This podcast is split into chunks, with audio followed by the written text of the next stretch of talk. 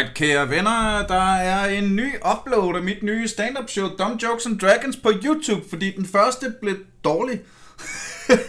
Jeg ved godt, der er rigtig mange af jer, der allerede har set. Tusind tak for alle de søde kommentarer og alt det der. Men der var, der var simpelthen en fejl i uploaden, øh, så videoen kom lidt ud af synk. Så nu er der en ny upload, den hedder Dumb Jokes and Dragons, ny og bedre upload. Find den på internettet. Øh, tag og kig på den, det er ganske gratis, og det er sgu blevet godt, hvis jeg selv skal sige det. Og hvis I skal sige det, tydeligvis baseret på alle de mange øh, søde kommentarer. Så hvis du aldrig fik set showet, eller du godt kunne tænke dig at se det igen, så er der en skide god grund lige nu. Dumb Jokes and Dragons, ny og bedre upload på YouTube. Og nu tilbage til underholdningen. Og så øh, lige pludselig er der gået en time. Men jeg forestiller mig også, det er et spil, man sagtens kan, kan snakke en time om. Nu så jeg jo som sagt lige, det ved jeg ikke, om du hører, Grune. Jeg, jeg så, en, øh, så lige sådan en review. Ja, det hørte jeg, ja. Øh, og det er, jo, det er jeg jo nødt til at spille, det her spil. Det er også amazing, så det er jeg roligt, ja. Overhovedet ikke forstå, hvorfor jeg aldrig har hørt om det. Fordi det er et lille obskurt indie uh, Darkest Dungeon uh, like, I guess. Men fordi, jeg øh, øh, rigtig hjertelig velkommen til ÆldreFK, en podcast om gaming, hvor jeg i dag har usædvanligt godt selskab her online-studiet. Rigtig hjertelig velkommen, Kasper Grunemann og Valdemar Kølle. Tak, tak. Tak, tak, tak, tak, tak. Ej, de gamle drenge, gamle venner. Øh, og i dag... Ja, det er jo, det er jo altså the original old fart i Valdemar, og så the, the, the lidt less old fart i mig og dig, ikke? Jo, jo. Den er købt. og, øh, og så i dag er det jer, der er, samtidig er de O G old schoolers, der skal øh, fortælle mig alt om Battle Brothers. Ja tak. Ja. Øhm, Hvad vil du vide? Jamen, for det første, hvorfor fuck har jeg ikke lagt otte hundrede timer i det her spil indtil allerede? Altså. Og jeg, jeg kommer til, jeg kommer til, seriøst, jeg fik så meget blod på tanden at se den der, den der review. Jeg, jeg tror, jeg kommer til at, nu skal vi selvfølgelig lige snakke og sådan noget, men jeg, jeg, jeg tror sgu, jeg kommer til at downloade, der sidder og hygge mig med det i aften. Altså. Lad, lad, os, lad os vide, om du, om du stadig er i gang efter de første hundrede restarts, når du er blevet most til, til smadre af, af nogle bønder med højtøv. Om du, om du så stadig lever. Når man, når man lige får en, en dårlig start med, med tre tykke Battle Brothers, øh, som øh, ikke kan noget som helst, og man ja, bare bliver...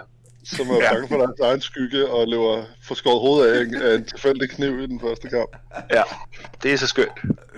Så hvis vi lige skal, skal brække det ned til at starte med, så er det en slags turbaseret... Øh...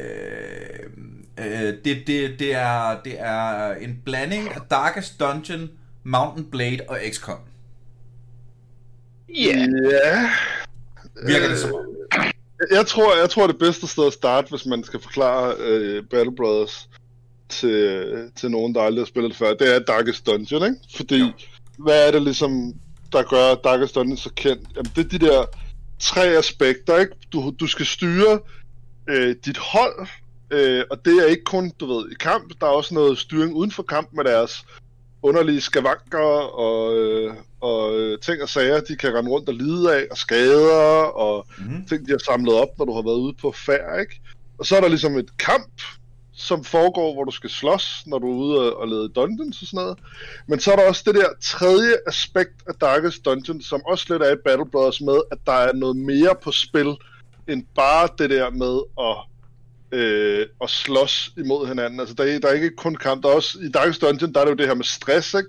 Ja. At, at der også er et stort psykologisk aspekt i spillet, hvor i, i Battle Brothers, der er det sådan noget med, at verden er, er et ondt og grusomt sted, og du kan løbe ind i, i, i mange forskellige ting, der kan blive inde på, din, på, på, din, på dit følge, som ikke kun er sådan, når du er inde i selve kampen, ikke? Det, hele det her afsnit Øh, startede virkeligheden med, at jeg øh, sidder og stener på Facebook og læser en opdatering, øh, som du lavede, Kasper. Og så valgte vi Valdem- Valdemar ind senere. Og den kunne jeg egentlig godt tænke mig at læse højt. Jeg har lige fundet den frem her. Sure. Stort set alle, der spiller computer, kender Darkest Dungeon. Det er ekstremt populært, det kan jeg godt forstå. Darkest har en virkelig sprød æstetik, og et umanerligt godt... Vi, vi skal jo også lave et afsnit om Darkest Dungeon, kan jeg også godt mærke på det. Og et umanerligt godt koncept.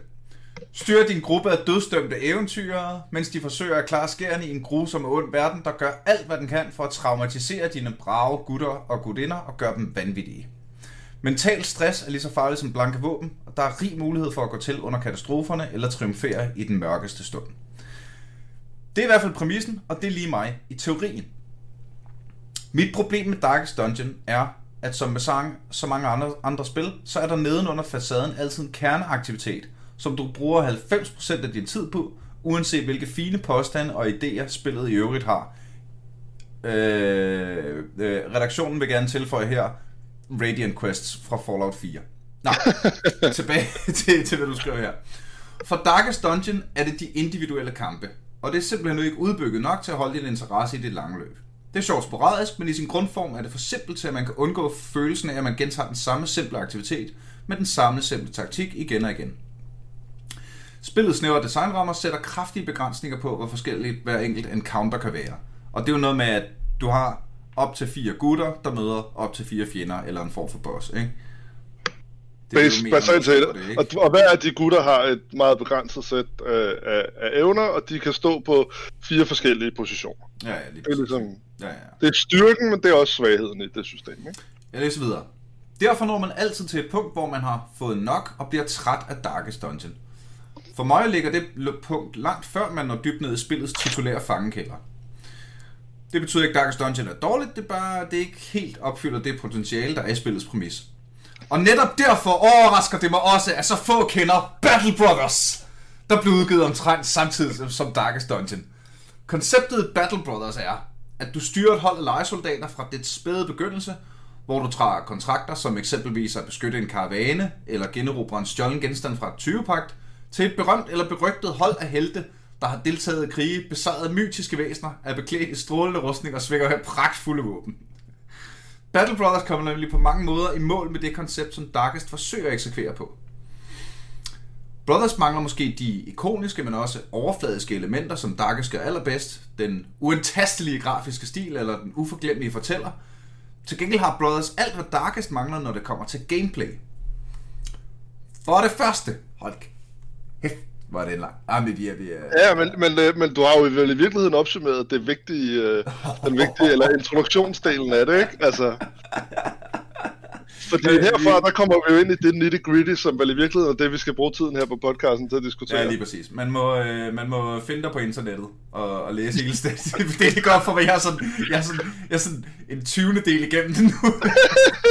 Ja, men ja, min profil er offentlig, så man kan bare gå ind på Kasper Grunemann på Facebook. Ja, ja, ja. Sådan, men hvad, ja, men... hvad fik dig til, øh, du som ellers øh, primært kloger dig på politik på Facebook, hvad fik dig til lige pludselig at, at, at mene, at det var tid til at slå et slag for Battle Brothers? Det er fordi, øh, da jeg var yngre, ikke, der spillede jeg sådan noget Planescape Torment og Fallout og Baldur's Gate og sådan noget. Altså spil, der primært var drevnet af, eller måske ikke drevnet af, men i hvert fald kendt for at være gode historier og sådan spil, hvor man kunne spille igennem og, og rollespille lidt og sådan noget, og, og god dialog og den slags. Og så jo ældre jeg er blevet, jo mere finder jeg, at, jeg, at alt det, at det, jeg bruger, virkelig bruger tid på. Øh, og man har jo ikke så meget tid, når man bliver, øh, når man bliver ældre og får et fast arbejde og sådan noget. Det er øh, spil, der virkelig har en kerne af mekanisk øh, gameplay, som er utrolig tilfredsstillende, utrolig komplekst, og som man kan kaste endeløse timer ned i og stadig føle sig ufatteligt dårligt. Q League of Legends. og, og, og, League of Legends er et eksempel, Blood Bowl er et eksempel, men, men Battle Brothers opfylder virkelig også det kriterie. Jeg tror, at jeg kan se på min Steam, at jeg har to hundrede timer i Battle Brothers. Det kan mm. faktisk ikke engang er så frygtelig meget, når man tænker over... Amatør! Der er, præcis.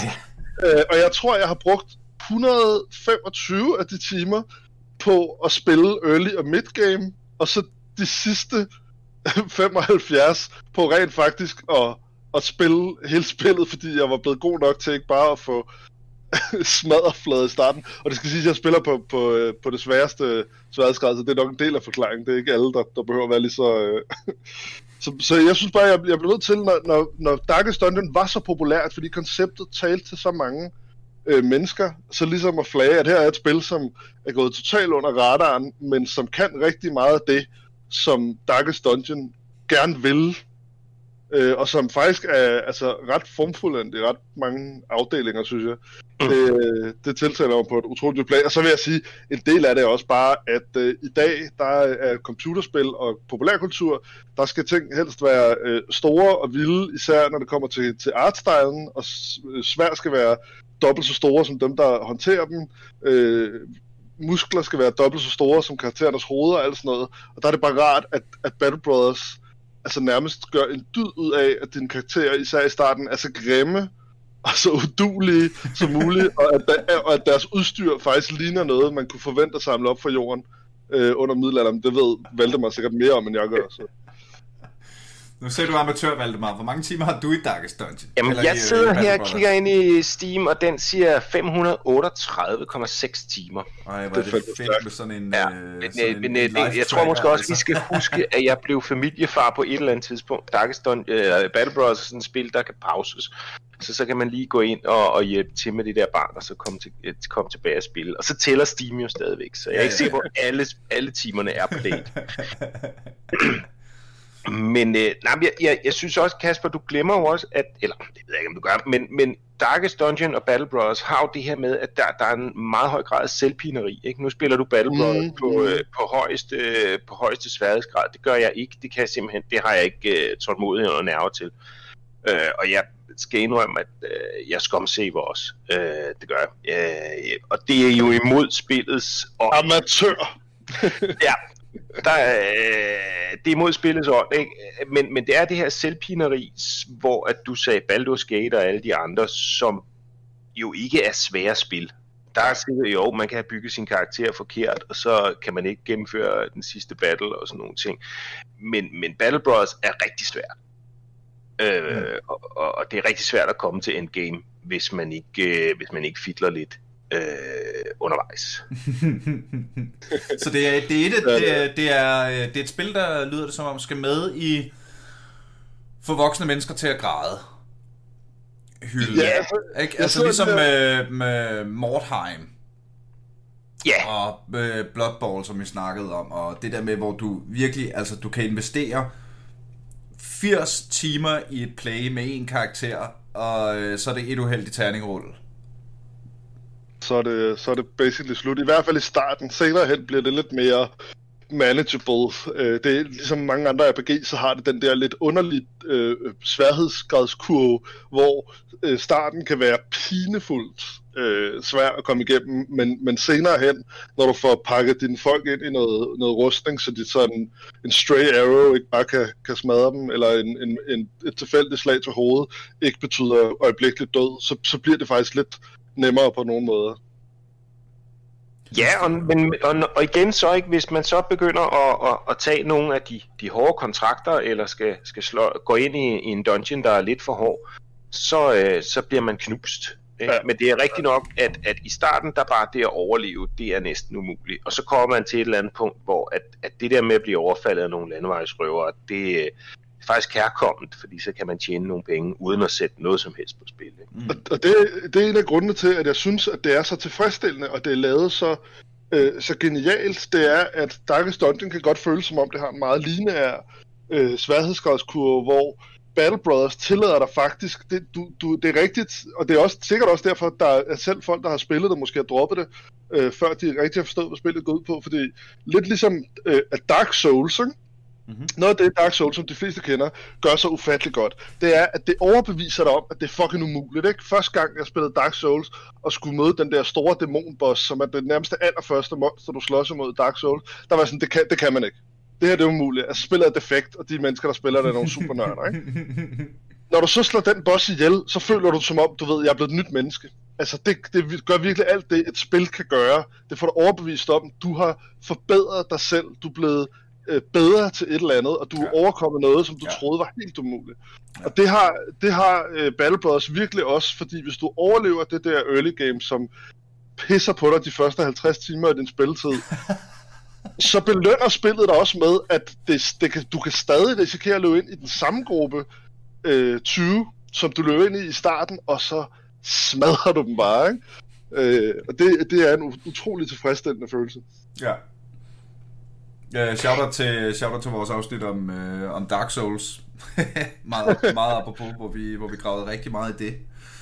Men, men jeg så jeg, jeg sidder faktisk lidt og kigger på achievementsene, bare for at lukke den her diskussion om, mm. om det her med, med trial by fire og sådan noget, ikke? Øh, og, og det er rigtigt, hvad, hvad Valdemar siger med, at, at spillet lidt er designet til, at, at du skal føle dig sådan uh, utilpas til mode, fordi en masse achievements, der handler om uh, flygt fra kamp, tab et spil, uh, fejl en kontrakt, uh, overlev i ti dage, blive dræbt af en, blive dræbt, blive dræbt af en hund, uh, blive, blive, myr, blive myrt af to modstandere, når du selv har sex, uh, sådan nogle ting, ikke? Få hugget hovedet af, altså en masse ting, uh, en masse ting, der, sådan, uh, der, der virkelig handler om, at spillet bare plager dig, ikke? Jo. Fuck, mand. Jo, jeg tror, at er det, er det ikke også det der, at de, sådan, de, de, de kloge, de kalder roguelike, det her med, at, at øh, man, man spiller indtil man bliver knust, ikke? Og ja. Der er ikke noget med, man sådan, øh, nå, men så, så, så der, kører du bare videre fra dit autosave, og du skal nok komme i mål. Mm. For der er heller ikke noget, eller der er ikke noget endemål, eller det er der sådan set, der er en kampagne, man kan spille igennem, og klarer man den store øh, krise i slutningen af kampagnen, så får man ligesom muligheden for at sige, øh, vil du... Vil wow. du retire nu, ikke? Mm. Øh, eller, eller vil du køre videre? Og så kan man være heldig, at der kommer en ny stor krise. Må ikke, der gør det.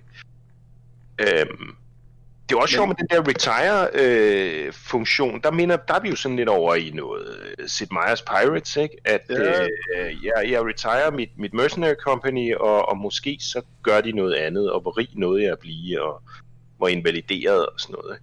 Ja, hvor, hvor, hvor, hvor mange af mine spillere er traumatiseret for livet, og, ja, ja, ja. eller har hjerne, er blevet hjerneskadet, og, og, og så videre. Ja, altså hvis jeg skal forklare sådan helt basic, hvordan gameplayet øh, består, og hvorfor det er smukt, så starter du jo med de her, hvis du tager den helt almindelige start, så starter du med tre øh, brødre, øh, som, øh, som er blevet forrådt af, af, af deres, øh, af, af, af en eller anden modstander, jeg kan ikke huske, om det er, efter lang tid siden jeg spillede en start, men så skal du ligesom overleve en, en, en kamp mod ham, mm-hmm. og så derfra skal du så forsøge at hyre Øh, øh, nye lejesoldater øh, fra, øh, fra ranksene af noget så prestigefyldt som bønder, fiskere, øh, tiggere, øh, cripples, flygtninge, øh, hvis du er rigtig heldig, nogen der har arbejdet med at slæve for en karavane øh, og sådan nogle ting, og der skal du ligesom prøve at opbygge det her hold af lejesoldater, som Øh, hvor, hvor bønderne faktisk er nogle af de bedre baggrunde, du kan få fat i, for de har jo arbejdet marker hele dagen, så de er sådan rimelig muskuløse og har, har masser af, af udholdenhed. Ah. Øh, og med dem skal du så forsøge at løse nok kontrakter, øh, som består i at, at slås mod kæmpe edderkopper, øh, øh, abemonstre. Øh, ja, så vi er, så vi er også i, vi, vi er i, vi er fantasyland, ikke? Oh, vi, er, vi, er i, vi er i det, jeg vil kalde sådan en form for low fantasy. Altså det er næsten postapokalyptisk, vil jeg beskrive det som, fordi det er tydeligt, det er en verden, der virkelig er på kanten af katastrofen hele tiden, ikke?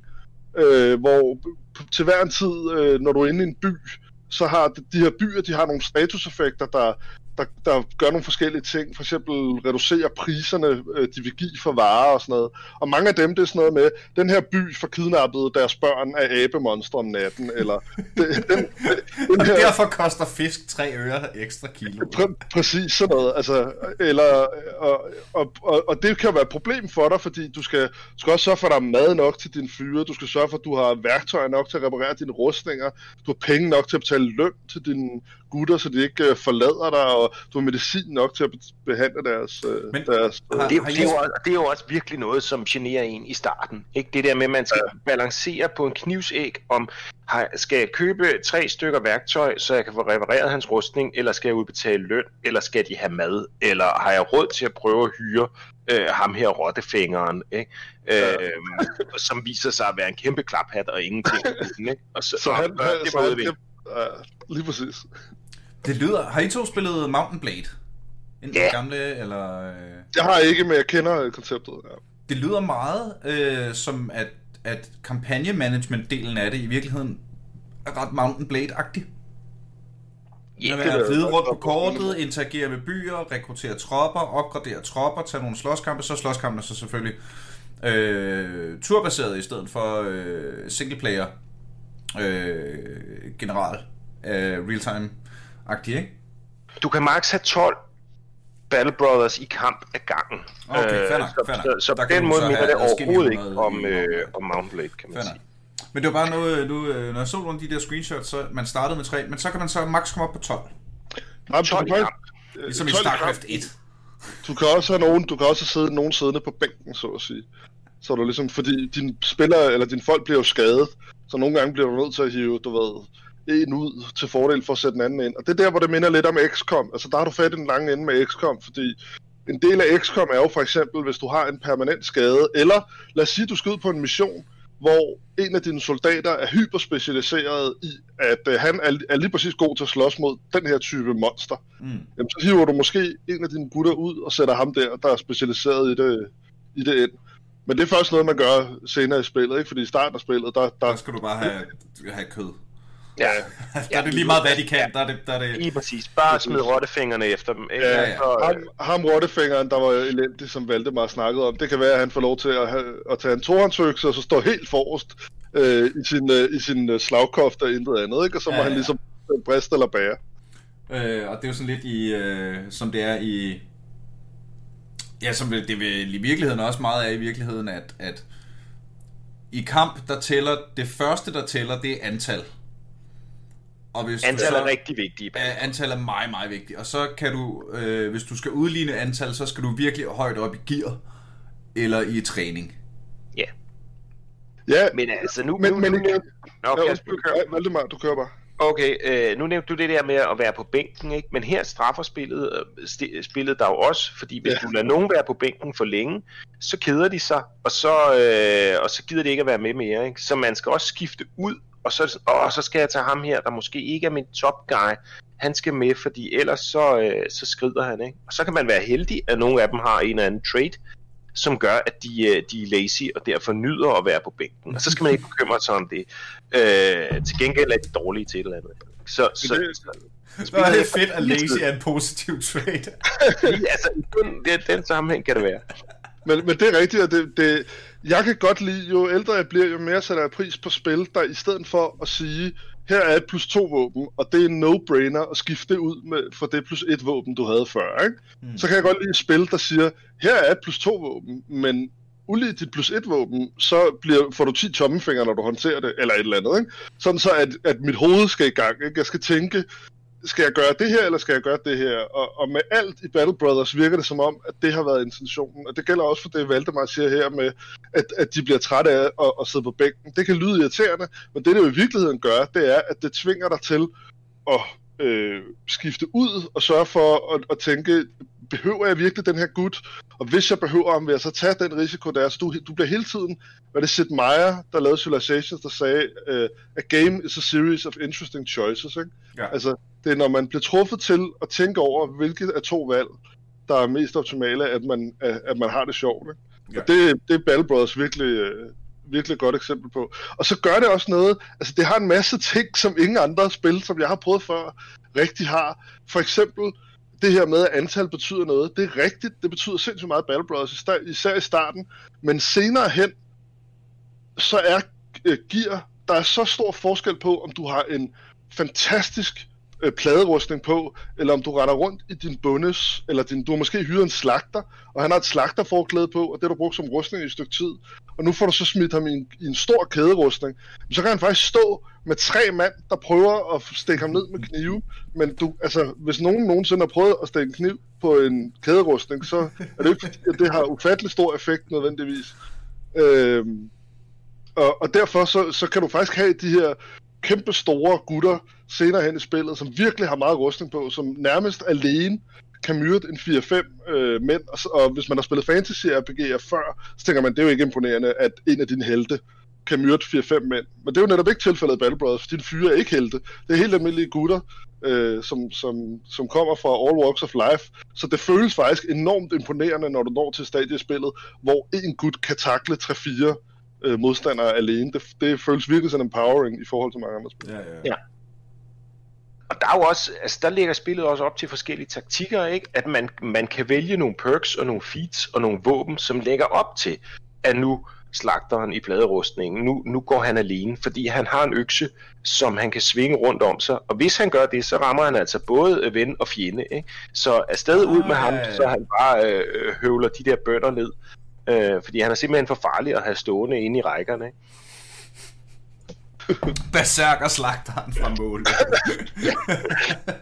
Ja, og, det, og, det, det, nu, og, og vi kan jo se, at vi er allerede i gang med at danne vores egne narrativer om de her bros, vi selv lige har opfundet. Ikke? Og det er det, spillet gør så godt, ikke? Fordi så får han måske, han bliver måske hjerneskadet, ham slagteren fra Måløv, og, og så har du taget en trade på ham, der gør, at han kan, han kan rotere andre ud, så du begynder at bruge ham til at redde de fyre, der kommer i dårlige positioner. Så han bliver ikke bare slagteren fra Måløv, han bliver slagteren fra Måløv, der øh, fik en hjerneskade i kampen med slangerne, og i øvrigt har reddet øh, hvad hedder det, rottefangeren fra Aarhus, øh, fordi han engang roterede ham ud i en svær situation, hvor han kæmpede med nogle uddøde eller sådan noget, ikke? Så der, der, ja, ja, ja. der er så alle de her små narrativer igennem, igennem et spil, ikke? Er det, er det kun Battle Brothers, eller er der også nogle Battle Sisters? Nope. Øh, det er simpelthen øh, kun Battle Brothers, men jeg har lidt indtryk af, at de der developers, det er sådan nogle lidt nogle historienørdegutter. Jeg ved ikke, om du har samme indtryk, Valdemar, fordi det, der, det er sådan lidt en, en, en old school, du ved, kvinder må ikke spille ridder til krigslife-vibe, jeg får af, at der ikke er nogen bandersistens. Ja, det, ja der, der er jeg meget enig. Altså sådan med repræsentation og, og sådan noget, der er vi ude i enten øh, helt gammeldags rollespilsdreng, eller nogen, som siger, sådan var det i virkeligheden. Øhm, øh, øh. Hvis, altså de damer, der er med i spillet, hvad er det, man kan møde nogle... Øh, prostituerede? Ja, det, jamen det er sådan nogle events. Så kan man ja. møde nogle prostituerede eller nogle kvinder i nød, ikke? Øh, mm. Eller en sporkone eller sådan noget. Men af, af, af sådan aktive modstandere, der er sådan nogle hekse, som kan trylle sig om til nogle øh, smukke øh, forførersker. Og så er de i virkeligheden frygtelige hekse indenunder, som kan øh, vende din... bros imod dig i kamp. Det er det værste. Det er altid men, det værste.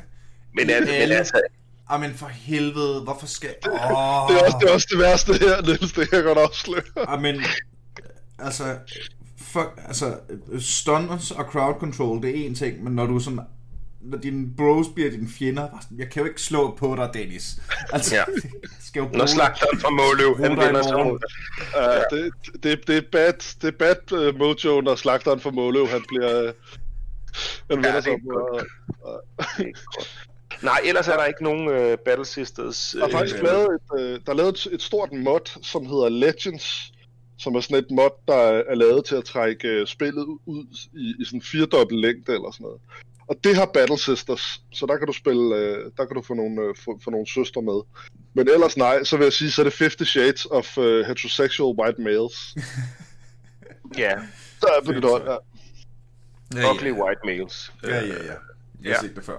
Og så kan man jo sige, inden for temaet Battle Brothers, med de her tolv svedige, øh, grimme mænd, der lever sammen, der, øh, man fornemmer lidt ligesom øh, Warhammers gigantiske øh, Astartes, at der er et, et subtilt, øh, hvad kan man sige, sådan øh, homoseksuelt øh, undertema blandt de her, øh, de her mænd.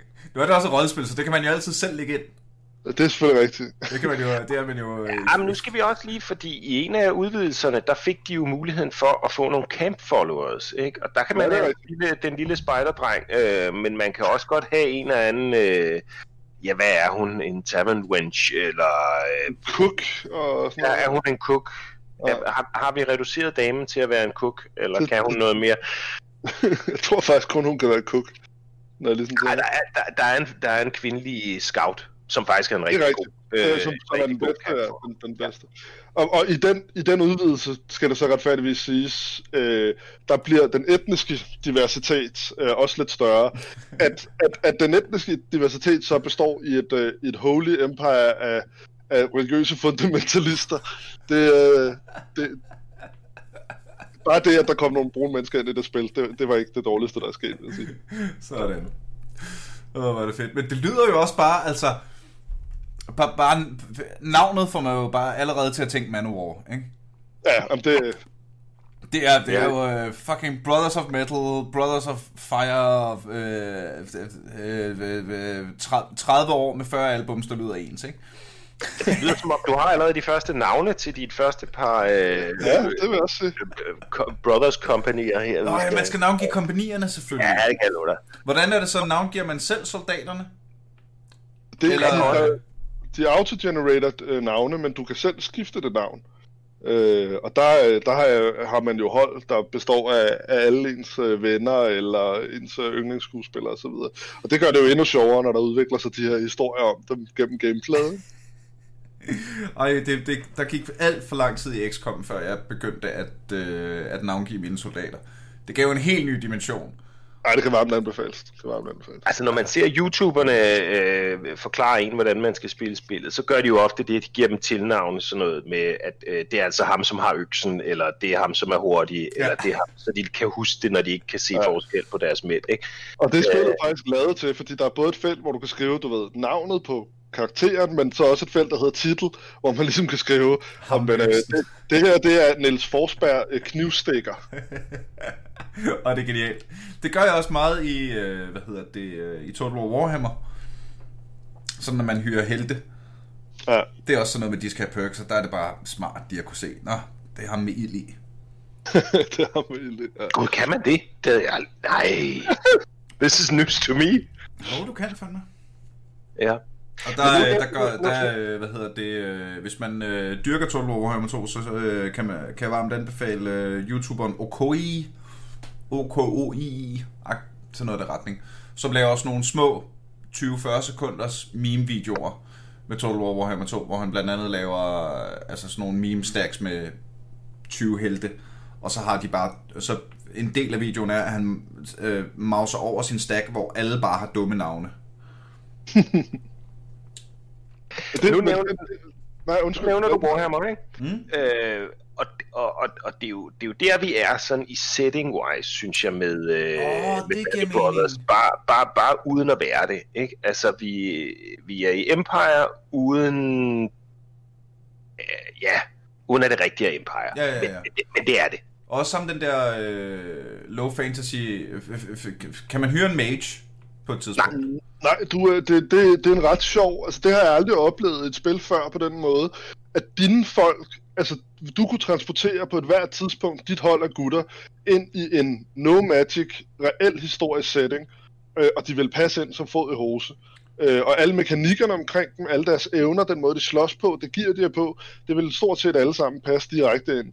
Men deres modstandere... De kan, de kan, kaster med fucking ildkugler, mand. Genopstå for de døde og oh, alle mulige ting, ikke? Jo, og, og så... Jamen, nu siger du ildkugler, så, så slemt er det ikke. Altså, det, jeg synes faktisk også, at modstandernes magi er, er tilfældet. Ja, øhm, nekromantikeren, ja, han kan da booste sin, sin zombie, eller øh, raise en ny zombie en gang imellem. Men det er jo ikke sådan, at, at der bare øh, er, er, er lyseffekter af alle vegne, mm. og, og, og fuld fart på det. Nej, så typisk er det faktisk sådan, at fordi kampsystemet er så tight, og det er så, øh, din, din folk har faktisk forholdsvis få måder at angribe på, det, er meget, det handler meget mere om positioning og, og, og lidt mere overordnet taktik for kampen, så betyder det også, at dine modstandere, som, som har magiske evner, eller monstre, der har overnaturlige evner, de har typisk en eller to eller tre maksimalt ting, som, de ligesom, som det er deres overnaturlige ting. Mm. Ja. Øh, jeg vil sige, nu, nu nævnte du YouTubers, der, der skal jeg huske at sige, at når du, når du nu, kære lytter, hører det her, får blod på tanden og tænker, det lyder kraftigt, jeg vil gerne prøve kræfter med det her. Øh, når du så efter fyrre timer øh, smider dit keyboard ud af vinduet og øh, rammer en tilfældig forbipasserende, så han får vejer i skærmen, så øh, gå ind på YouTube og find Filthy Robot, altså beskidte robot på engelsk, og så se et par af hans guidevideoer, så er der altså godt i vej. Jeg skriver jeg lige ned med det samme. Fordi det, som sagt, så øh, det er jo ikke helt umuligt, at jeg måske er nødt til at prøve det her spil. Men, men du må ikke, før du er blevet straffet i fyrre timer. Man skal nej, lige... Øh, nej, jeg, jeg har også spillet, jeg har også spillet nok af de her spil til, at, at jeg har da tænkt mig at kaste mig ud i det fuldstændig blind. Altså, jeg skal, da, jeg, skal da, jeg skal da opdage og, og, og mærke det på egen krop. God fornøjelse til at vente meget tørt. Jeg kan da godt forstå. Altså, hold kæft, jeg spillede meget Blood Bowl på easy og fik bank, inden jeg ligesom begyndte at forstå, hvad det var, det ligesom handlede om, ikke? Kæft, det, jeg, var, jeg var sur på Blood Bowl i lang tid. Jeg er stadig sur.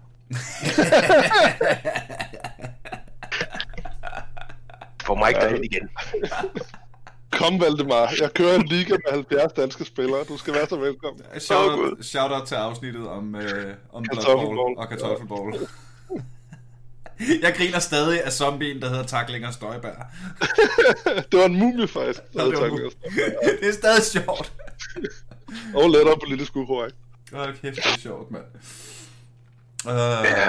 Så skulle man, skulle, man skulle lave et Empire-hold, der, der blev anført af Rasmus Paladin, ikke? Ja, det er smukt. Jeg, jeg, jeg er sikker på, at vi har noget, der ligner tolv-vogn. Hvad, hvad, hvad er din yndlingsting ved, ved Battle Brothers, Valdemar? Åh, oh, hvad, hvad fanden er yndlings? Øh, jamen, jeg tror faktisk noget af det, der, der tiltrak mig, var, nem, var faktisk, at det var det bedste Warhammer-spil, jeg havde spillet, uden at det var Warhammer. Øh, fordi de andre øh, i, i den slags blev for... Ja, de var for dårligt udført, øh, dårlig gameplay, øh, eller, eller for dårlig historie. Og, og Battle Brothers gør jo ikke mere ud af historien, end man selv gør. Altså, den, den, den forsøger ikke noget, den, det, det, eller de forsøger ikke noget, de ikke kan. Og mm-hmm. det er rigtig rart. Øh, men gameplay og, og art direction, det, det bærer det faktisk for mig, og, og giver mig den der, jamen, her har jeg nogle... Øh, nogle beskidte typer, som udfører øh, noget endnu mere beskidt arbejde. Ja, ja. Ikke? Øh, og, og det er bare skønt at sidde og rode med. Ja, det er jeg meget inde i. Altså, de her, det her med, at fortællingerne opstår øh, dynamisk. Altså, der er sådan nogle in-game events, jo, ikke? Som, som indebærer en eller anden form for plot. Øh, ligesom at du har nogle forskellige bosser og sådan noget, som, som der er på en eller anden måde et plot omkring. Men det meste af historiefortællingen klarer jo dynamisk netop ved, at dine karakterer gennemgår prøvelser, som op i dit hoved ligesom gør, at, at der bliver fortalt en eller anden form for narrativ, selvom at spillet egentlig ikke gør det aktivt. Ikke? Mm, det synes ja. jeg også virker rigtig godt. Det er sjovt, du siger Warhammer, fordi jeg er jo ikke, jeg er ikke en stor Warhammer-nørd. Jeg er, sådan, jeg er en af de der enhjørninge-nørder, der er kommet igennem et helt nørdeliv, uden nogensinde rigtig stifte kendskab med Warhammer i noget videre omfang. Ja. Og, og, og jeg forbinder Warhammer med, med sådan, at selvom at det er mere low fantasy end mange... en sådan Forgotten Realms eller sådan noget. Mm. At så, så er det stadig sådan meget, det er meget overdrevet. Det er meget sådan, her kommer jeg med, med, med min dværge, der holder grudges i ni tusind år, og, og sådan nogle ting, ikke? Hvor, ja, det, er meget, det er meget bombastisk. Ja, bombastisk, det ord, ikke? Altså sådan lidt, lidt ligesom, som vi snakkede om før med, med Manowar, ikke? Mm. Hvor meget af det, jeg godt kan lide i Battle Brothers, det er, at det er sådan, øh, det, det, det kan godt være ret underspillet, øh, hvad der sker, øh, og, og hvordan du som spiller befinder dig i en verden. Og det var egentlig derfor, jeg kaldte det postapokalyptisk.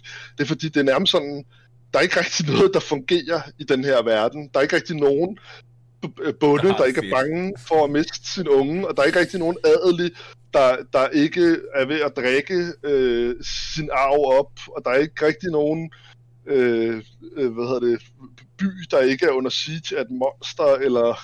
et eller andet. Der, det, sådan, det hele er på en eller anden måde i forfald, ikke? Men det, men det synes jeg jo faktisk også, at, at, at det er i Warhammer-settingen. Der er det hele jo under overfladen i forfald. Og så nævnte vi jo i starten af afsnittet, at jeg er jo the old, old fart. Så jeg var jo med til at spille Warhammer, før det blev sådan super bombastisk. Øh, dat, og, og hvis man spillede Warhammer Fantasy Roleplay, hvor det var, der havde du jo netop karakterbaggrunde som øh, øh, rottefinger eller bager eller øh, sådan noget, så må man være heldig at have en, en pitfighter eller et eller andet øh, galt, som, som, som kunne smadre. Men der var jo også hele den her meget store tilfældighed, at man, man slog øh, hvad ens karriere var. Og så startede man som rottefinger, og så var det bare, nå okay, ja. så må jeg jo tage det derfra, hvor det bombastiske er kommet i, i, i de senere udgaver, ikke? Det lyder som om, jeg skal spille noget Warhammer Fantasy Roleplay. Det har aldrig gjort. Ja, det, øh, det øh, alle erfaringer, jeg har haft med det, har også været virkelig fede, faktisk. Jeg kan virkelig godt lide i Warhammer Fantasy Roleplay, at det er... Jeg synes hurtigt, at sådan noget Dungeons and Dragons og, øh, og mange computerspil med det, bliver, bliver for, for episk på en eller anden måde. Ja. Det der vi, jeg synes, jeg synes tit, især når jeg spiller sådan pen and paper rollespil, der synes jeg nærmest altid det er sjovest at spille low level. Ja. Blive bange for en ja. goblin, og blive glad for en øh, koverring. Og altså, tage de små sejre, ikke? Og, øh, altså, så er du en prototypen på en, der burde spille Battle Brothers. Det må jeg sige. Ja. ja. Ja. Jamen også, altså, jeg skal heller ikke, øh, jeg skal heller ikke fronte på, hvor meget jeg elsker endgame i X COM, når jeg har The Squad. Sådan for alle er kernels, jeg har alle de classes jeg vil have, og min psyker er max level, og øh, men, alt, men det er jo også det, Kasper, og... Kasper sagde meget tidligt, at det er jo rart at få ja. lov til at straffe alle dem som har straffet en i rigtig lang tid, at, ja. at man endelig får den der øh, ja, det er så nørdens hævn, ikke? Jo. det er rigtigt, det er rigtigt. Nu har man, nu har man kraftedeme blevet stunnet otte hundrede gange af det der årkold, øh, eller de der, altså, øh, jeg tror den bedste måde, jeg kan beskrive, hvor genial en fantasy-setting det her er, og det kan godt være, at I lige om lidt fortæller mig, at det er jeg også hugget fra Warhammer, men så vil jeg bare sige, så har jeg mere respekt for Warhammer, jeg troede, jeg havde. Goblinerne i Battle Brothers er de bedste gobliner, jeg nogensinde har oplevet. De fortæller simpelthen en historie om, hvorfor det er, at de der gobliner, som vi norma- normalt slår hen, som sådan basic bitch level et enemy, hvorfor det er, at man i starten, da man skrev fantasy, var interesseret i det som koncept.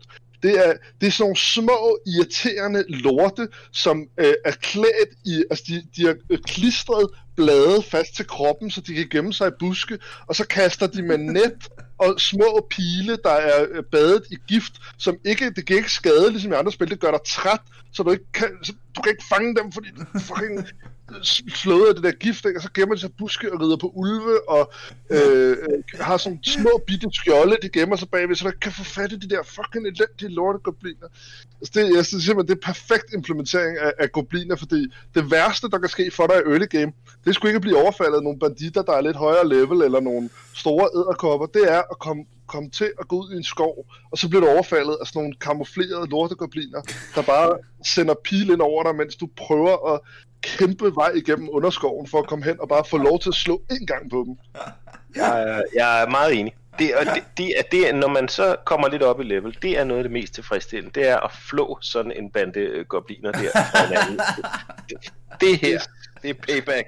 Skal de bare rives i små stykker? Ja, ja. Øhm, hvor mange forskellige strategier er der? Fordi det, lige nu jeg så det der review og bare læste lidt, så virkede det meget som, okay, jamen øh, noget med nogle skjolde og nogle spyd og nogle afstandsvåben bag det.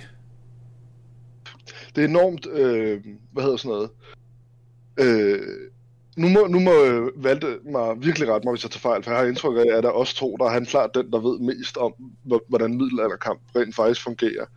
Men mit indtryk er, at, at det prøver at lave en abstraktion af, hvad middelalderkamp er. Fordi hvis du nu er rigtig dårlig til at slås med et sværd, så er en af de bedste strategier, du overhovedet kan gøre, det er at tage et eller andet form for beskyttelse ud over din rustning og holde det foran dig, det vil sige skjold, og så noget, du kan stikke med på afstand, sådan så at du på en eller anden måde ikke bliver tvunget ind i noget, der ligner almindelig kamp, men du lidt kan stå og bare prikke, ikke?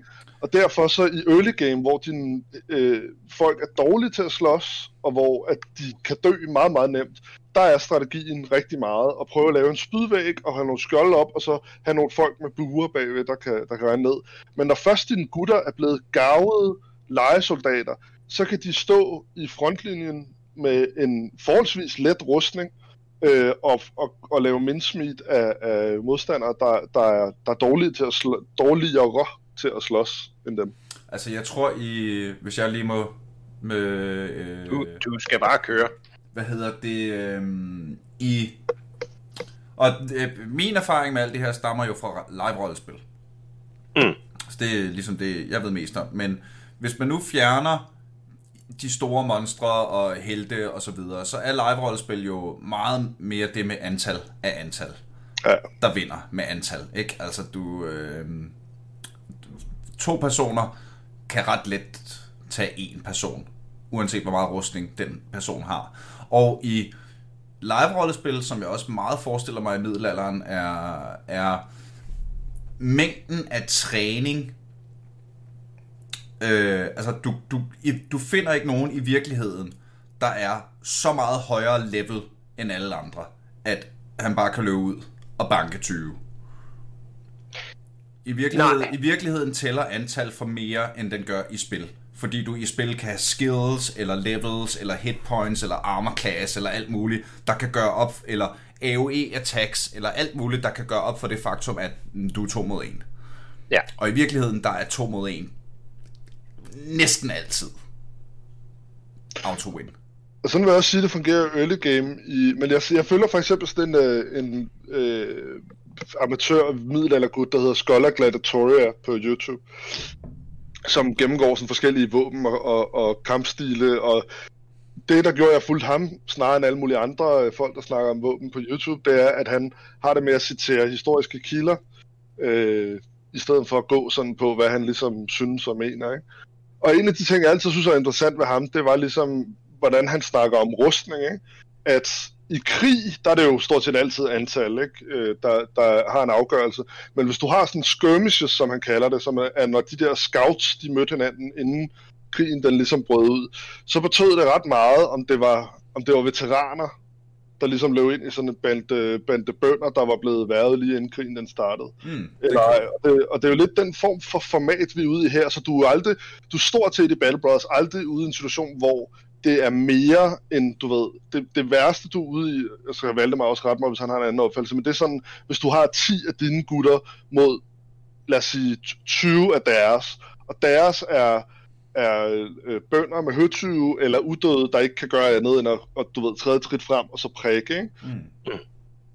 Øhm, så, og min, min mening var egentlig heller at gøre det realistisk, det var mere det der med, at du, du har en følelse af, øh, at på et abstrakt niveau, der er der en stor forskel på, om du er dårlig til at slås på, hvad for en strategi du skal bruge, mm. eller om du er en veteran i, i stor rustning. Jo, altså det hele startede med, at, at du spurgte, hvor mange strategier eller taktikker, der ligesom, mm, yeah. der ligesom var, Niels. Og, og, og, og, og I har jo snakket om det her, i early game er der ikke ret mange. Altså for der klumper man sig bare sammen og håber på det bedste, ikke? Øh, og så kan man sådan, om skal jeg have to med buer eller tre med buer, fordi hvis jeg har en mindre med bue, kan jeg have en mere foran med skjold, ikke? Øh, og, og, og, og, og så ser vi, hvordan det går. Når de så leveler op, men også når de får, når de får grej, og grej giver dem nogle muligheder, ikke? At øh, hvis de får en fed hellebard eller tohåndssværd eller sådan noget, så de får noget reach, så kan de lige, så har de nogle abilities, som åbner op for nogle andre øh, øh, muligheder, ikke? At man kan slå ind over den forreste række, så man kan komme om til de svage om bagved og, og sådan nogle ting. Og det får fjenderne jo også, så det gør også, at man bliver nødt til at, at tilpasse sin strategi, at øh, den der skjoldmur med bueskytterne lige bagved, hvis der står nogle hellebardister, som lige pludselig kan stå og hakke i dine bueskytter om bagved, så må man jo flytte dem. Ja. Øhm, og gør man det, så er de ikke dækket af skjoldmuren, så skyder de andres øh, bueskytter lige pludselig ned i dine bueskytter, og øh, alt sådan nogle ting. Så, så man tilpasser i forhold til, til modstanderen, våben og, og grej, øh, udvikler øh, strategierne. Og jeg, øh, jeg er jo en bankbuks, så jeg kører ret, jeg, jeg spiller meget forsigtigt med skjoldmur, indtil mine mænd er rigtig, rigtig gode, før de får lov til at gå med tohåndsvåben. Fordi hvis de dropper det der skjold, så, øh, så tager de altså nogle flere hug, end de plejer. Øh, jeg synes, det er muligt for, at de kan dele flere hug ud, ikke? Jeg synes, det med tohåndsvåbnet, øh, det, øh, det er sådan set det bedste eksempel her, fordi hvor du i... Dungeons and Dragons, øh, men egentlig også i, i, i nogle Warhammer-spil, der er forskellen på, om du står med et, et skjold og et sværd, eller om det er virkelig det her, jeg prøver at udtrykke, jeg synes, der gør kampsystemet på et abstrakt niveau en lille smule mere, føles mere realistisk. Fordi øh, i Dungeons and Dragons, der er forskellen mellem, om du står med et sværd i en hånd og et skjold i en anden hånd, eller om du står med et tårnsvåben. Det er, om dit våben giver en d otte, eller, eller to d seks i skade, og om du har plus to A C, eller ikke har plus to A C. Mm. I Battle Brothers, der er forskellen på, om din mand, han har et svært skjold, eller en, en tornshammer. Det, det er, om han dør på et slag. Altså det, det, og, og, og om, han bliver, om han bliver ramt hver eneste gang fjenden angriber, eller om han rent faktisk har en chance for ikke at blive ramt. Ja. Øh, hvorimod, øh, at når han, når han bliver dygtig nok, og har nok rustning på, til at det er sustainable at, at smide sådan en tornsvåben hos ham, så kan han simpelthen kløve igennem modstandere, hvor hans lille prikkespyd øh, før, det, det, det er ikke rigtigt, det skulle ligesom ind og lige stikke et par gange, før det rigtig gjorde en forskel. Ja, ja, ja. Og vi gider, altså, vi, vi kan jo alle sammen godt lide at se høje tal, ikke? Det er rigtigt. Jo, men man kan sige, at her, og her udmærker spillet sig jo igen, ikke? Fordi der er, at, at både dine brothers og dine modstandere, de har jo morale. Øh, ja. så, så hvor det kan være risikabelt at tage det her torensvær, men når han lige pludselig har hugget hovedet af to af modstanderen på et slag, så, så tager computeren nogle moraltjek hos, hos monstrene, så de alle sammen stikker af, og så gør det jo ikke noget, at han ikke har så meget øh, rustning, fordi nu flygter fjenden, og så kan han bare hakke dem ned, ikke? Øh, så, så det er rigtig, rigtig godt skruet sammen, det spil.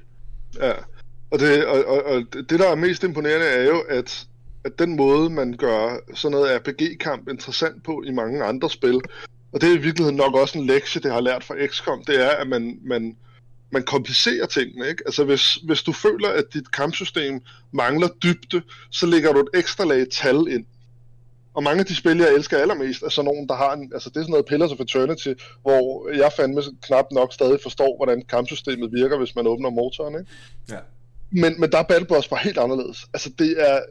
Selve mekanikkerne er super, super, super simple. Altså, der er forholdsvis begrænset antal handlinger, du kan begå, øh, og der er et øh, forholdsvis begrænset mængde af, af stats. Altså, du har melee attack, melee defense, resolve, stamina, initiativ, øh, og, og, og range attack og range defense, ikke? Øh, og så hitpoints. Og det er ligesom... Det er så, du har ikke engang det der med strength og dexterity og så nogle afledte stats af dem, og så nogle skills og sådan noget. Du har de her forholdsvis simple stats og forholdsvis simple øh, handlinger, du kan begå. Og alligevel så finder du ud af, når du spiller spillet, at forskellen på, om du slår med en plejl, eller en morgenstjerne, eller et spyd, eller en øh, helbart, det, det redefinerer Hvad, du, hvad for nogle muligheder du har i en kamp mm. på, en måde, på en måde, så du simpelthen skal gentænke fuldstændig, hvordan slås jeg den det her tænk, kamp. Det, det tænkte jeg over, da, da Valdemar sagde noget tidligere. Er det noget med, at hvis du equipper et nyt gear, så får du en ny knap, du kan trykke på? Ja. Ja. Ja.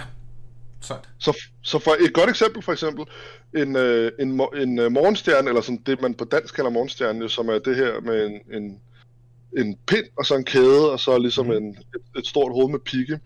Øh, det har den ufattelig gode evne, at du kan slå over et skjold og ramme folks hoved i stedet for. Så tidligt i spillet, øh, der kan det være et rigtig effektivt våben, selvom det egentlig ikke, selvom det er ret svært at ramme med på papiret, hvor et spyd er meget nemt at ramme med, så kan det være et godt våben alligevel, fordi du er de her skjoldmur mod skjoldmur, så du kan bruge det til at slå over modstanderens skjold, og så øh, flække det på hovedet, hvor samme mulighed har du ikke med et spyd, men med et spyd kan du så gengæld opsætte en skjoldmur, sådan så folk, der kommer ind til dig, bliver ligesom prikket væk, så de bliver holdt på afstand. Mm. Så det, det er våbnen, der ligesom definerer, hvordan du slås, ikke? Det er, er enormt tilfredsstillende, når man slås mod en sådan zombie-horde, som bare ja. vælter frem og går ind i den der øh, hvad hedder det, skjold- og spydmur, man har lavet og slår sig selv ihjel. Det, når det kører, så, så bliver man også helt glad. Det er så smukt, det er simpelthen. Det er jo det, det, er som at... det, det, er jo det spil kan, ikke? Når man, når man kan... Det, når man først lærer at knække koden i sådan nogle spil her. Den der første kamp, hvor man sådan... Ja! Fucking nailed it, man. Ja. ja. Du, oh, blev ikke, du blev ikke holdt i hånden i Battle Bros, vil jeg sige. Så, så, så i starten, der er hver, hver kamp, man overlever, det er nailed it. Fedt. Ja. Og det er jo også, det, det er også en ting, der, der jo, som jeg godt... Og det, det er jo, fordi jeg er den spiller, jeg er. Det er ikke så meget, fordi spillet i sig selv gør et eller andet helt vildt godt. Det er bare... Lige præcis det kan jeg godt lide. Altså, det er, man lærer at leve og rulle med slagene. Man lærer, at det gør ikke så skide meget, at du, at du tabte øh, øh, ham, slagteren, fra, øh, fra Måløv, at han døde i kampen. Fordi i samme kamp, der lykkedes det der at, at omringe en stærk modstander, som havde en sindssyg rustning på. Og så lykkedes det der at stikke ham ned med knive, så du ikke ødelagde rustningen. Og så dropper rustningen til dig. Og den rustning er uendelig meget mere værd end en sådan en lille slagter. Måløv, ikke? Fordi ham, du kan bare hyre en ny slagter for Måløv, men det er sjældent, at du får en chance til at få så god en rustning. Åh, oh, kæft, hvor er det fedt. Men, det, men det, jo, det bliver jo også en del, kan man sige, af gameplayet, det her med, når man så er kommet op og kører, så er det at være ude og jagte den gode slagter fra Måløv. Mm. Eller muligheden for at, at, at stabbe ham her, banditlederen med den fede hjelm, ikke? Fordi Hvis du bare hakker ham ned med tohåndssværd, så ødelægger du hjelmen, og så får du den ikke som loot. Så, så skal man stå der, vi omringer ham, og så er det frem med, med, med nyredolken, drenge, og så stabber man den stakkels øh, banditleder, ikke? Øhm, Jamen det er jo også øh, meget på øh, folk, der nørder våben og ting på YouTube. Det så jeg så sent som i går, tror jeg. Sådan en øh, real middelalder øh, våben rustning-ekspert vurderer realisme fra film og sådan noget, ikke? Og også et klip fra en eller anden film, hvor seks bønder bare hopper på en rød, på, der står en ridder i fuld plade, kæmpe fuld plade, i noget meget, meget mudret vand. Og seks bønder bare hopper på ham med knive, ikke? Og det sagde han også om der dyden, jamen det er også den, den nemmeste måde i virkeligheden at banke en med en, med, med en stor pladerustning. Det er at være, hente seks venner, ligge jer oven på ham, tre holder ham nede, og tre begynder at dolke ham sådan i øjnene, og de der sådan ind under skulderen, og de der få steder, hvor du, hvor du faktisk kan ramme ham. Der har du uh, Battle Brothers early game lige der. det, det er rigtig meget, det handler om. Og det, der, det, og det er også et genialt design, fordi lad os sige, du kommer mod en lidt overnaturlig modstander, der har et stykke rustning, du virkelig gerne vil have fat i, ikke? Han er måske så overnaturlig, at du ikke kan lægge ham ned, og du ikke kan spænde ben for ham, eller smide et net over ham, som også er en strategi, man kan bruge. Ikke smide et net over ham, så kan han ikke gøre så meget, og så kan du stikke ham ned. Lad os sige, du har sådan en modstander, som han er rigtig farlig, ikke? Og du har gjort dag med alle hans venner, så du er sådan set klar til at omringe ham og stikke ham ned med knive. Jamen, så har du igen den her balance i Battle Brothers med alting, fordi ja, nu skal du så omringe ham og stikke ham ned med knive. De her knive giver ikke ufattelig meget skade til den her gigantiske ork, eller hvad fanden det er, du slås imod. Så det er en langsomlig proces, og du har stillet seks mand tæt på ham, og han står der med sin gigantiske motherfucking tohåndsøkse af, af vrede og had. Så du, skal, du sidder med hjertet op i halsen, mens du prikker ham til døde med de her knive, og han prøver ligesom at hugge dine mænd i smadret imens, ikke? Det er, oh, det er også det, det er storartet uh, piece of game design, det er det altså. Og det er et storartet piece of game design, vi har snakket en time omkring nu. Ja, det er dejligt. Jamen, det er fandme dejligt. Og, og, og, og, og, og hvor er det nemt at snakke en time om Battle Brothers. Det lyder virkelig som... Altså, det, det virker også, som om vi har kun krasset overfladen. Jeg skal lige ind og have en tur bagefter, det kan jeg jo med. På en eller anden måde. Hvis vi skal... Øhm, hvis vi kan sætte, hvis Battle Brothers skulle sættes ind på sådan et øh, en skala over nul til øh, voksen mand, der græder, hvor øh, jeg, jeg jeg holdt op med at spille Mordheim. Nej, det var faktisk på grund af kampagnemissionerne. Jeg tror, jeg holdt op med at spille Darkest Dungeon, fordi jeg skulle græde for meget. Ja, ja, der græder du nok lidt mere i Battle Brothers. Det, det vil jeg faktisk, det vil jeg faktisk sige, altså Darkest Dungeon øh, har jeg aldrig, jeg har aldrig stoppet, fordi jeg blev wiped i Darkest Dungeon, tror jeg. Men jeg har stoppet i Battle Brothers, fordi jeg simpelthen tænkte, Jesus motherfucking Christ, det er, det er svært det her. Ja, men, men i forhold til, nu sagde du Mordheim, Mordheim er et dårligere spil, som tager lang tid, altså, altså der er også nogle ting i Battle Brothers, det der med at gå hen over kortet og sådan noget, der kunne de godt, de ja, godt have det... en, en hurtigere marching speed og sådan noget. Men, men det er der heldigvis mods til at løse. Jeg vil anbefale alle, der starter Battle Brothers, at installere som minimum det mod, der gør, at du kan bevæge dig hurtigere på mappet. Ja, det har jeg først lige set her til aften. Så tak, Kasper. Efter fem hundrede timer. øh, skal, jeg sende dig, skal jeg sende dig min modliste bagefter? Ja, det fylder kun tre megabyte eller sådan noget, så det er meget nemt at trække. Øh, så, men, men, men Mordheim er jo, er jo simpelthen, åh, man bliver vanvittig, ikke? Og så, så gik man omkring det forkerte hjørne, og så døde ens mand. Øh, jeg blev, jeg blev sur på Mordheim på grund af, af kampagnemissionerne, som jeg... synes var en sjov tanke, men sygt dårligt veludført. Der er så sygt mange dårligt veludført. Der er så mange, der er så mange af de der kampagnemissioner, hvor man skal, øh, hvor øh, du skal tage finde en dims et sted og flytte den til et andet sted. Men der er ikke noget, men den, men det skal være den samme soldat, der har samlet det op fra den ene kiste, der skal aflevere det i den anden ende af kortet, fordi dine dudes kan ikke give ting til hinanden. Og da der så, da jeg, jeg sluttede jeg, jeg, jeg spillede ret meget Mordheim, og, og, og, og det var også et af de der svære spil, jeg brugte lang tid på at knække og sådan noget, da jeg endelig fik lavet det hold, hvor jeg myrdede alt, hvad jeg mødte. Det var øh, sådan et øh, human-hold med øh, drenge foran med skjolde og parry, og så gutter med, øh, og så gutter med rifler. Det fungerede. Fandme det fungerede, og jeg kørte, og jeg rullede øh, alle, og det var svært stadigvæk, men jeg var ovenpå, og nu havde jeg fundet strategien, der virkede. Jeg gik all in på gutter med rifler, og øh, gutter med skjolde, der brugte parry. Og så den tredje, fjerde kampagnemission, eller sådan noget, jeg møder, der møder du nogle dæmoner, som ignorerer parry. Skønt. Jamen så øh, er de firs timer, jeg har brugt i det her spil, jo fuldstændig bragende ligegyldigt, og så er den ene spilmekanisme, som du kan, altså en af de få ting, du kan bygge et, en karakter op omkring, i, i, altså så grundlæggende spilmekanisme, ubrugeligt i den kampagnemission. Men, men jeg, jeg, jeg, og du kan ikke komme forbi den. I hate to say it, Niels, men jeg glæder mig rigtig meget til, at du finder ud af, at bueskytter i Battle Brothers er lige dig, fordi så kan du holde dig forholdsvis sikkert og bare øh, øh, dø- underdynge dine modstandere en regn af pile, og så første gang du møder et nekrosavang-hold øh, af vampyrer, der teleporterer øh, om på den anden side af din backline og voldtager alle dine bueskytter. så, så tror du får Bæmon på. Nå, men ved du hvad, jeg har ikke noget imod at få Bæmon på, hvis der er et counterplay. Altså hvis jeg kan blive dygtigere til spillet, sådan så jeg kan løse udfordringen. Det var det, jeg oplevede ved, øh, ved, øh, ved Blood Bowl. Ja. At det synes jeg var svært, men jeg kunne også se på min egen learning curve, at som jeg blev bedre, så blev det nemmere. Men Mordheim bliver bare ikke nemmere. Men Mordheim er dovent. Altså det er dovent, det er dovent ja. Design, fordi de lever på, at de, at de er et Warhammer-spil, ligesom noget af alt det andet Warhammer-lort, der bliver sprøjtet ud. Ja, ja. Øh, hvor Battle Brothers er jo, er jo det, som Mordheim burde være, ja. bare, uden at være bare uden at være Warhammer. Ja. Øh, og man spiller jo kun Mordheim, fordi det er Warhammer. Hvis, hvis det havde været et eller andet andet, så havde man jo smidt det væk og sagt, det kan I glemme. Ja.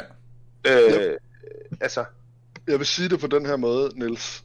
Jeg tror, at hovedgrunden til, at når jeg kigger ned af, af mine achievements i Battle Brothers, og jeg ser, at jeg har klaret en late game crisis, og det er en af de sytten procent af alle, der har spillet Battle Brothers, der har, så tror jeg ikke, det er fordi, at jeg er guddommelig til Battle Brothers. Jeg tror, det er fordi, at starten er præget af en hel del tilfældighed, og det er fordi, altså, hvor du kan miste en mand ved et tilfældigt slag fra modstanderen, der rammer hans hoved.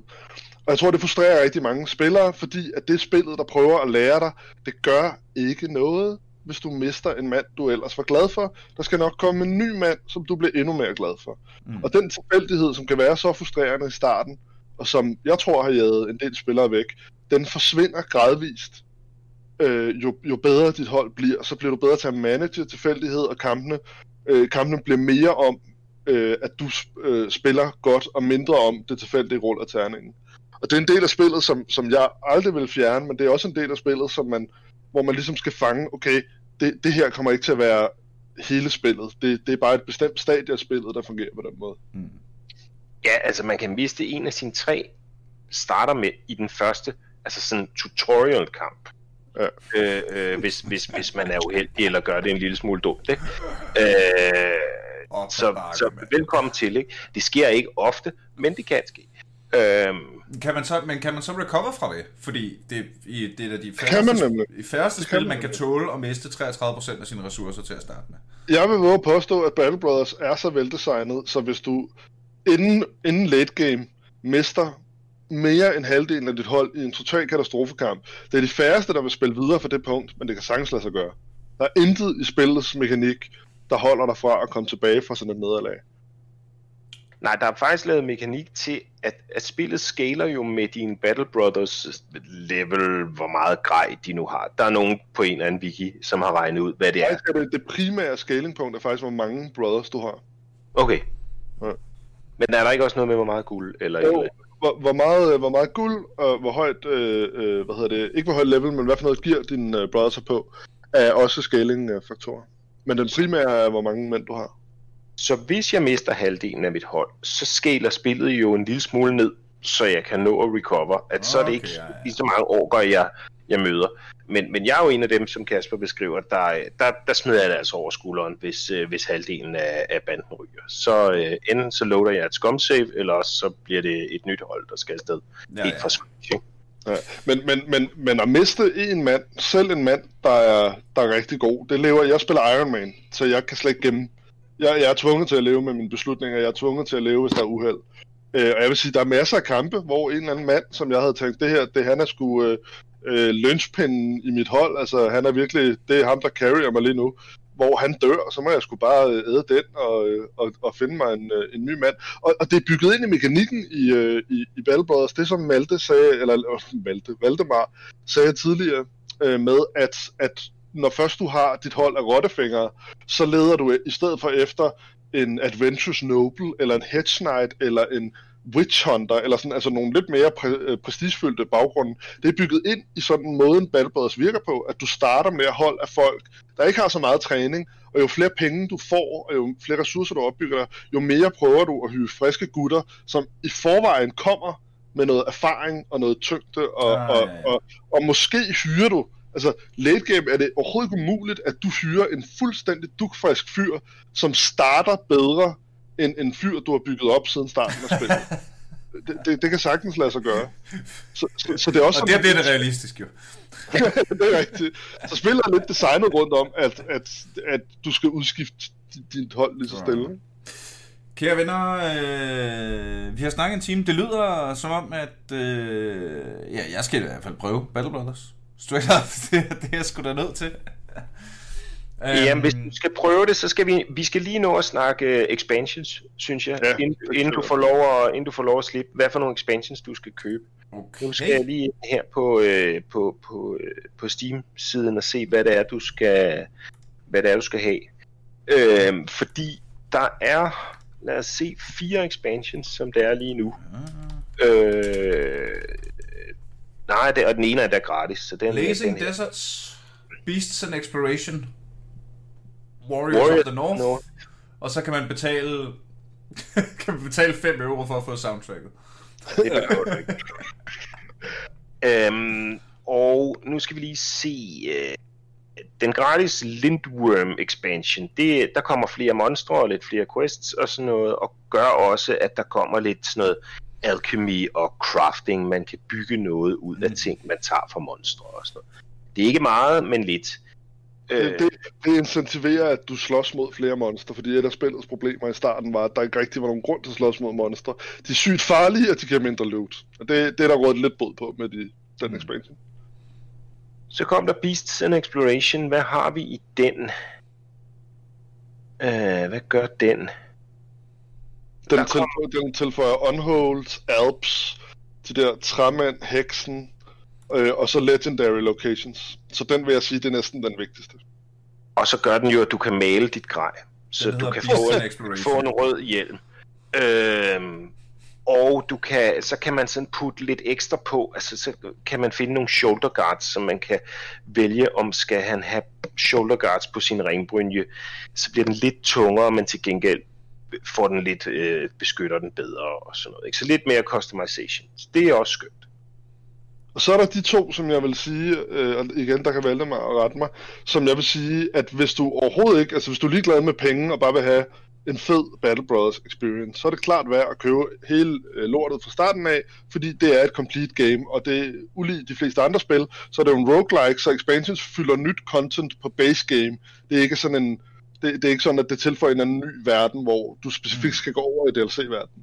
Og de to seneste expansion, Warriors of the North og Blazing Deserts, de tilføjer dels et øh, øh, frossen kontinent oppe i toppen af mappet, og et øh, ørkenkontinent i bunden af mappet. Og hvis du er sådan en, der holder lidt på pengene, og du skal i hvert fald lige undersøge, om der er noget for dig, før du bruger nogle penge, så er ingen af de to expansions øh, mandatory. De tilføjer ekstra, hvad kan man sige, øh, fedt, Til, til, til spillet for dem, som har spillet rigtig meget, men mm. det er ikke noget, jeg vil sige på nogen måde er, er, er sådan noget, du, du har brug for, for at få en Battle Brothers experience. Men de to gør også, at man kan få nogle nye øh, backgrounds, altså start eller origins, at man kan, man kan vælge Øh, modsat øh, base game, hvor man altid starter med sine tre øh, Battle Brothers, så kan man vælge at have en anden start, at man i stedet for er nogle øh, bortløbende krybskytter eller nogle øh, gladiatorer, ja, sådan noget, øh, eller en enkelt ridder, som er ude, og som man går rundt med kun én mand. Til gengæld er han mega badass, og her kan man tit løbe ind i det der med, at hvis han møder fire bønder, som omringer ham og gokker ham, så, øh, så er det sgu lige meget, han har. øhm, ja, men så må men, vi jo satse på, at han ikke bliver gokket af fire bønder. Ja, øh, men de origins, de er da sjove, men, men, men den originale base game origin er stadig Den, det, jeg, det, skulle det, det skulle det, for at være helt ærlig, det er den, jeg spiller. Altså, det må jeg bare sige. De andre ting er novelties, men, men, men jeg spiller med, med de tre gutter. Det føles som det reneste spil for mig. Så, ja, så det, jeg, jeg skal gøre, det er start med at købe spillet. Ja. ja. Hent en gratis D L C, fordi what the fuck not. Kig lidt på den. Hvis jeg bliver øh, så fanget, jeg kan se, jeg bliver ked af det om fem hundrede timer, hvis jeg ikke har lært, hvordan man fast-traveler. Så køber jeg Beast and Exploration og ringer til Krone for en modliste. Ja, det, det, det, lyder, det lyder korrekt. øh, Kære ja, venner, altså jeg... vi skal til at have afsluttet det her afsnit. Ikke også? Nu fik du det sidste med. Hvad var du ved at sige, Krone? Ja, nej, det er sgu lige meget. Rundt du bare af. Sådan der. Jamen, jeg plejer jo at runde af med, at øh, mine kære gæster kan få lyst til øh, at øh, få lov til at plukke noget, hvis der er noget, I gerne vil lave larm om derude.